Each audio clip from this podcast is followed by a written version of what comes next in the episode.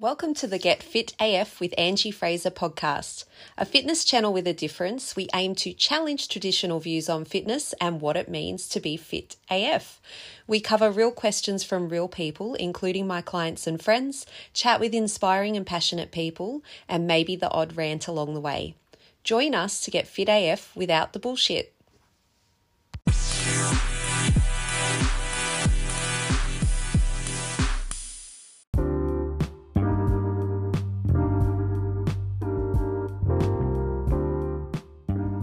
Welcome to our 12 Days of Fitness series. This is a little something that I've put together for my clients and my audience to help them either stay on track or get back on track during this really busy time of year.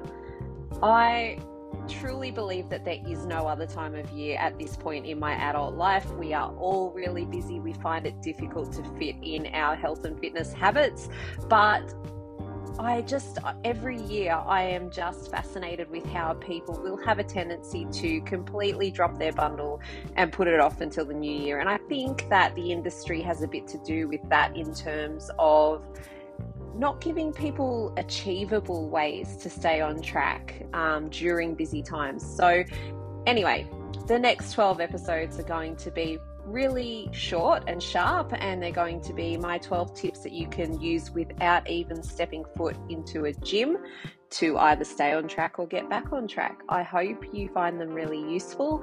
And if you'd like to know more about what we do, email coach at fitaf.com.au or go to fitaf.com.au to learn more. Thanks. Okay, we're up to Fitness Day 4. We've talked a bit about goal setting and planning so far. That's pretty ho hum, pretty standard. You need to do it, but it's a bit boring, right? But what about one of the most common problems I see with getting it done? Self sabotage. If you've got a case of the start again on Monday mentality, you're not alone. I'm going to use dieting to lose body fat as an example, but this also applies to getting a workout habit in place or whatever you want to do. You start off great, you're feeling really proud of yourself, you're planning all your meals, you're avoiding any indulgences, you're flexing your willpower, and you started seeing some progress. Fast forward a week later, and shit got ridiculous at work. Your plans got blown out of the water, you forgot to pack your lunch, and all bets were off. You started eating from the local takeaway, saying yes to cake and anything else you could get your hands on because fuck it, you ruined it anyway, right? What if I told you just because you didn't stick to your meal plan, you don't have to overeat? One thing a lot of people can't seem to get their head around is that you can still eat junk food within your calorie needs.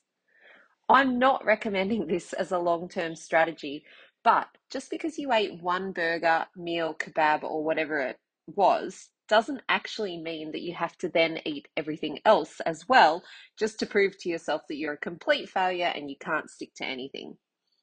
Just get back on track your next meal, even if it's not a perfect meal either. Simple. Stop making it harder for yourself by having perfectionist tendencies or giving yourself food rules that you can't realistically stick to. The number one reason you will lose or gain body fat is energy balance, not the type of food you eat if it's within your energy needs. It's no longer up to, for debate. It's been done over and over again in the research one guy even ate a total junk food diet in a calorie calorie deficit to prove the point and he lost weight. Again, not recommended.